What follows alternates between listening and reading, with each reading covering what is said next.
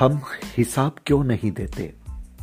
ये सवाल अक्सर सामाजिक, साहित्यिक, सांस्कृतिक संस्थाओं में उठता है और विशेषकर ये सवाल उन सामाजिक संस्थाओं में उठता है जहाँ पर करोड़ों का काम होता है, व्यवस्थाएँ बड़ी होती है, दानदाता बड़ी अमाउंट देते हैं। और जब वो उत्सव संपन्न हो जाता है, उसके बाद समाज के लोग हिसाब जानना चाहते हैं। और उस वक्त कई बार ये शिकायत मिलती है कि या तो हिसाब दिया ही नहीं जाता, या फिर जिस रूप में दिया जाता है, वो प्रारूप ही अधूरा होता है। तो आइए आज इस विषय पर परतें थोड़ी खोलते हैं। नमस्कार, मैं संजय सनम। आप देख रहे हैं डिजिटल फ़र्स्ट न्यूज़। व्यूवर्स, सामाजिक संस्थाओं की उपयोगिता होती है, सामाजिक संस्थाओं की ज़िम्मेदारी होती है, और उस ज़िम्मेदारी के निर्वहन में उन्हें व्यवस्थाएँ करनी पड़ती है, उनकी अपनी पूरी बॉडी होती है, उनकी अपनी पूरी टीम होती है, करोड़ों का लेन देन होता है। बड़े बड़े उत्सव, महोत्सव होते हैं, चाहे वो सामाजिक रूप के हों, चाहे वो आध्यात्मिक रूप के हों, चाहे वो चातुर्मास हो, चाहे वो कोई विशेष आयोजन हो। और वहाँ पर समाज के गणमान्य लोग, समृद्ध लोग अपनी समृद्धि के खजाने का अंश देते हैं और उससे वो व्यवस्थाएँ चलती है। लेकिन कई बार लोगों के मन में एक सवाल होता है कि जितना रुपया आया, वो रुपया उस रूप में लगा नहीं। और बाकी का रुपया कहाँ गया? ये सवाल बहुत जायज़ होता है, क्योंकि संबंधित जो पदाधिकारी हैं, वो आय व्यय का लेखा जोखा समाज के सामने सही रूप से नहीं रखते। मैं ये सबकी बात नहीं कर रहा हूँ। बहुत उदाहरण अपवाद स्वरूप ऐसे भी मिल सकते हैं, जो पूरा हिसाब किताब समाज के सामने खुली किताब के रूप में रखते हैं। उन पर कभी कोई सवाल भी नहीं होते और उनकी नैतिकता, उनकी ईमानदारी पर लोगों को इतना विश्वास होता है कि लोग कभी उनसे पूछते भी नहीं। अब एक बात है, अगर समाज के लोग किसी भी सामाजिक संस्था से, आध्यात्मिक संस्था से, साहित्यिक से, सांस्कृतिक से, मैं यहाँ पर राजनीति की बात नहीं कर रहा हूँ। मैं सामाजिक पटल की बात कर रहा हूँ। तो वहाँ पर जब कोई सवाल होता है तो इसका मतलब सबसे पहली बात तो ये एक संकेत है कि समाज के उन प्रबुद्ध पदाधिकारियों पर समाज के कुछ लोगों का विश्वास नहीं है और विश्वास नहीं है, तभी सवाल है। अब ज़िम्मेदारी क्या बनती है? समाज के उन प्रबुद्ध लोगों की ज़िम्मेदारी यह बनती है कि वो आय व्यय का पारदर्शिता के साथ पूरा लेखा जोखा समाज की आम सभा के अंदर प्रस्तुत करें। ये ये भी नहीं होता कि आपकी अपनी कोई संस्था है, सिर्फ़ वहाँ आप कैबिनेट में आप प्रस्तुत कर दें। उसका भी कोई अर्थ नहीं है। आम समाज, यानी जो साधारण सभा होती है वहाँ पर ये पूरा ब्यौरा, पूरी पारदर्शिता के साथ प्रस्तुत होना चाहिए। लेकिन यह अक्सर नहीं होता, और जब नहीं होता, तब फिर लोगों के मन में सवाल बार बार उड़ता है। लोगों को यह लगता है कि समाज के पैसे का दुरुपयोग होता है। और कई बार लोग ये आरोप भी लगा देते हैं कि जो समाज में आगे बढ़कर के काम कर रहे हैं, वो सेवा का रूप दिखा रहे हैं, लेकिन असलियत में वो पैसा कमा रहे हैं। हालाँकि मैं फिर कहता हुआ चलूँ, सभी व्यक्तियों पर यह बात लागू नहीं होती, क्योंकि हम जानते हैं, हम मानते हैं। बहुत सारे लोग ऐसे होते हैं जो समाज में अंशदान भी करते हैं जो समाज में समय का दान भी करते हैं और जिन्हें अपने सेवा भाव से ही मतलब होता है, जो न तो कमाने के लिए आते हैं, क्योंकि वो तो खुद अपना अंश देते हैं, अपना समय देते हैं। तो मैं इस तबके को अपने इस सवाल से अलग रख रहा हूँ। चलिए आगे बढ़ते हैं। सवाल ये होता है कि कई बार लोग बहुत बड़ी रकम भी किसी खर्च की कलम में दिखा देते हैं और वो रुपए का लेन देन जो होता है, वो नगद होता है। अब वहाँ पर अगर कोई पूछना भी चाहे तो पूछ भी नहीं सकता। लोग कई बार आपत्ति यह कर देते हैं कि इस चीज़ को बनाने में, इस व्यवस्था को बनाने में आखिर इतना रुपया कहाँ से लगा? और उसमें सामने वाला व्यक्ति जब कई नामों को खड़ा कर दे अलग अलग टुकड़ों में खड़ा कर दे, तब भी लोग समझ नहीं सकते। होना क्या चाहिए? देखिए, हमारे एक व्यूवर हैं चेन्नई के उद्योगपति श्रीमान राजेंद्र जी हिरावत उन्होंने अपने ही सोशल मीडिया वीडियो में एक बहुत अच्छी बात कही। वो बात उन्होंने ये कही कि सभी सामाजिक संस्थाओं को पूरा भुगतान चेक के साथ करना चाहिए। यानी केस का भुगतान ही ना हो। आपके पास जो पैसा आ रहा है, आप डोनर से ले रहे हैं, वो भी आप चेक से लें और आप जिसे दे रहे हैं, वो भी आप चेक से दें। अब इसमें भी लोग सवाल कर सकते हैं कि इस बात की क्या गारंटी कि चेक से देने पर भी घोटाला नहीं होगा। कुछ लोगों की राय ये आती है कि चेक से भी लोग एडजस्टमेंट कर लेते हैं कि जिसे दिया जाता है, वो कोई भी प्रोडक्ट अगर अपनी सेवा का या कोई व्यवस्था का, समझ लीजिए, सौ रुपए में देता है, उसकी सौ रुपए की कॉस्ट होती है तो जिन्हें घोटाला करना होता है, वे एक सौ पचास रुपए का चेक देते हैं। और सौ रुपए उसके एडजस्ट हो जाते हैं, पचास रुपए फिर नगद रूप में जो है, वो एक ट्रांजेक्शन, जिसे हम कहते हैं दो नंबर का, वो ट्रांजेक्शन हो जाता है। तो देखने में आपको लगेगा कि पूरा लेन देन चेक से है, पूरी पारदर्शिता है, लेकिन उसके बावजूद भी घोटाला हुआ है। अब इसमें एक बात है कि ये अगर अनियमितता होती है, वो कम होती है। इसमें आसार कम रहते हैं, अनियमितता हो सकती है, लेकिन उस रूप में नहीं हो सकती, उतनी स्वच्छंदता के साथ नहीं हो सकती।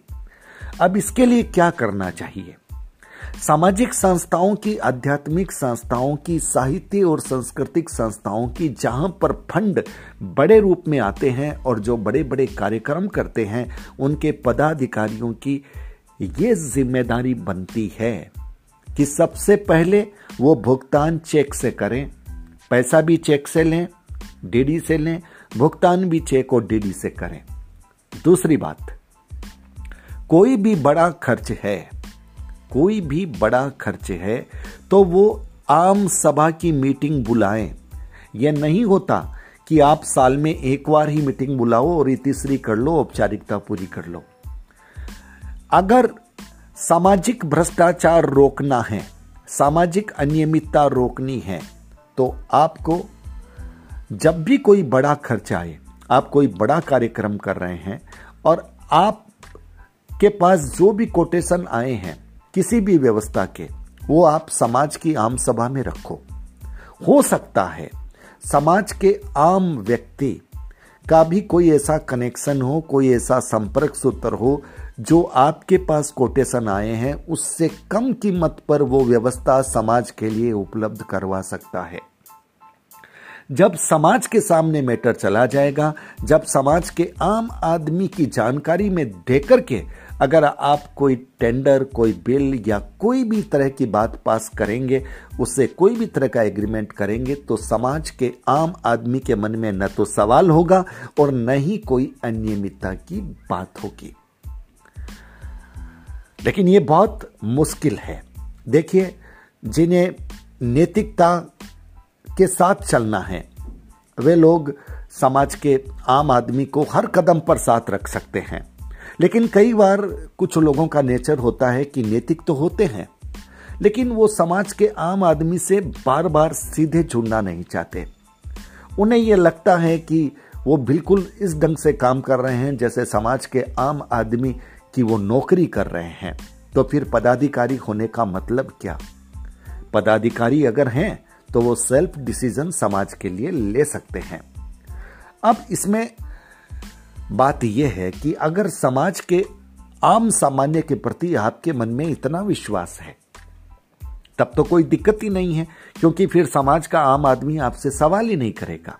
लेकिन जहाँ पर भी सवाल उठते हैं, वहाँ पर अगर आप नैतिक हैं तो आपको आय व्यय का, लेखा जोखा, पूरी पारदर्शिता के साथ, पूरी स्पष्टता के साथ खुली किताब के रूप में देना चाहिए। और अगर आप नहीं देते हैं तो चाहे आप नैतिक ही कितने क्यों रहे हो, उसके बावजूद भी समाज की निगाहों के सामने आप अनैतिक ही रहते हैं शक की सुई कहीं ना कहीं आप पर घूमती रहती है।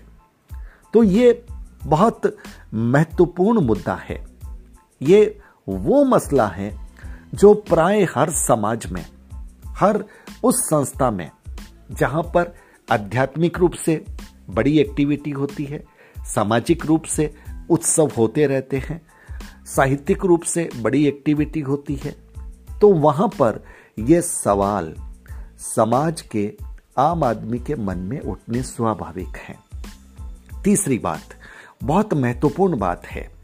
आप ही के समाज में बहुत सारे ऐसे व्यक्ति होंगे, जो प्रतिभावान होंगे, लेकिन समृद्ध नहीं होंगे। आप उन प्रोफेशनल लोगों की सेवा अधिक से अधिक लें, क्योंकि अमूमन यह देखा जाता है कि जो भी संस्थाओं के पदाधिकारी होते हैं, वहाँ वो सारे डिसीज़न वो लेते हैं।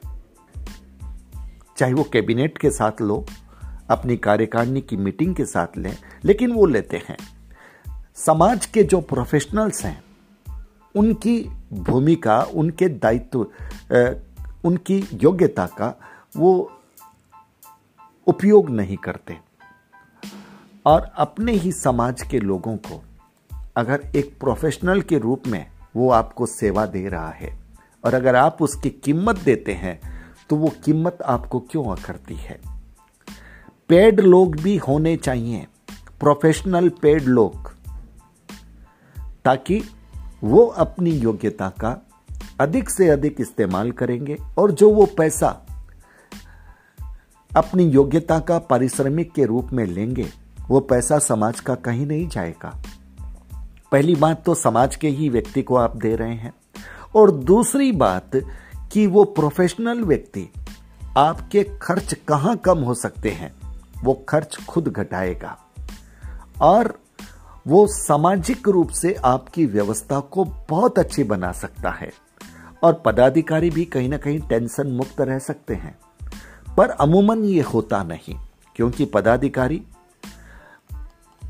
अपना जो पावर है, वो किसी प्रोफेशनल के हाथ में देना नहीं चाहते। सर्वे सर्वा बने रहने की प्रवृत्ति समाज का पैसा भी बर्बाद करती है और रिज़ल्ट भी उतना नहीं देती जो रिज़ल्ट आना चाहिए। इसलिए सबसे बड़ी बात है कि एक तो समाज में प्रोफेशनल्स की सेवा होनी चाहिए और उन्हें अच्छा वेतन मिलना चाहिए। इसमें कोई कंजूसी नहीं होनी चाहिए। उन्हें सारी सुख सुविधाएँ अच्छा वेतन मिलना चाहिए। उससे ईमानदारी भी रहेगी। सारे काम ऐसे रहेंगे कि फिर समाज के पदाधिकारियों पर लोग नहीं करेंगे। फिर समाज का आम आदमी प्रोफेशनल से बात करेगा। और दूसरी बात चेक से या डिमांड ड्राफ्ट से पेमेंट होना चाहिए।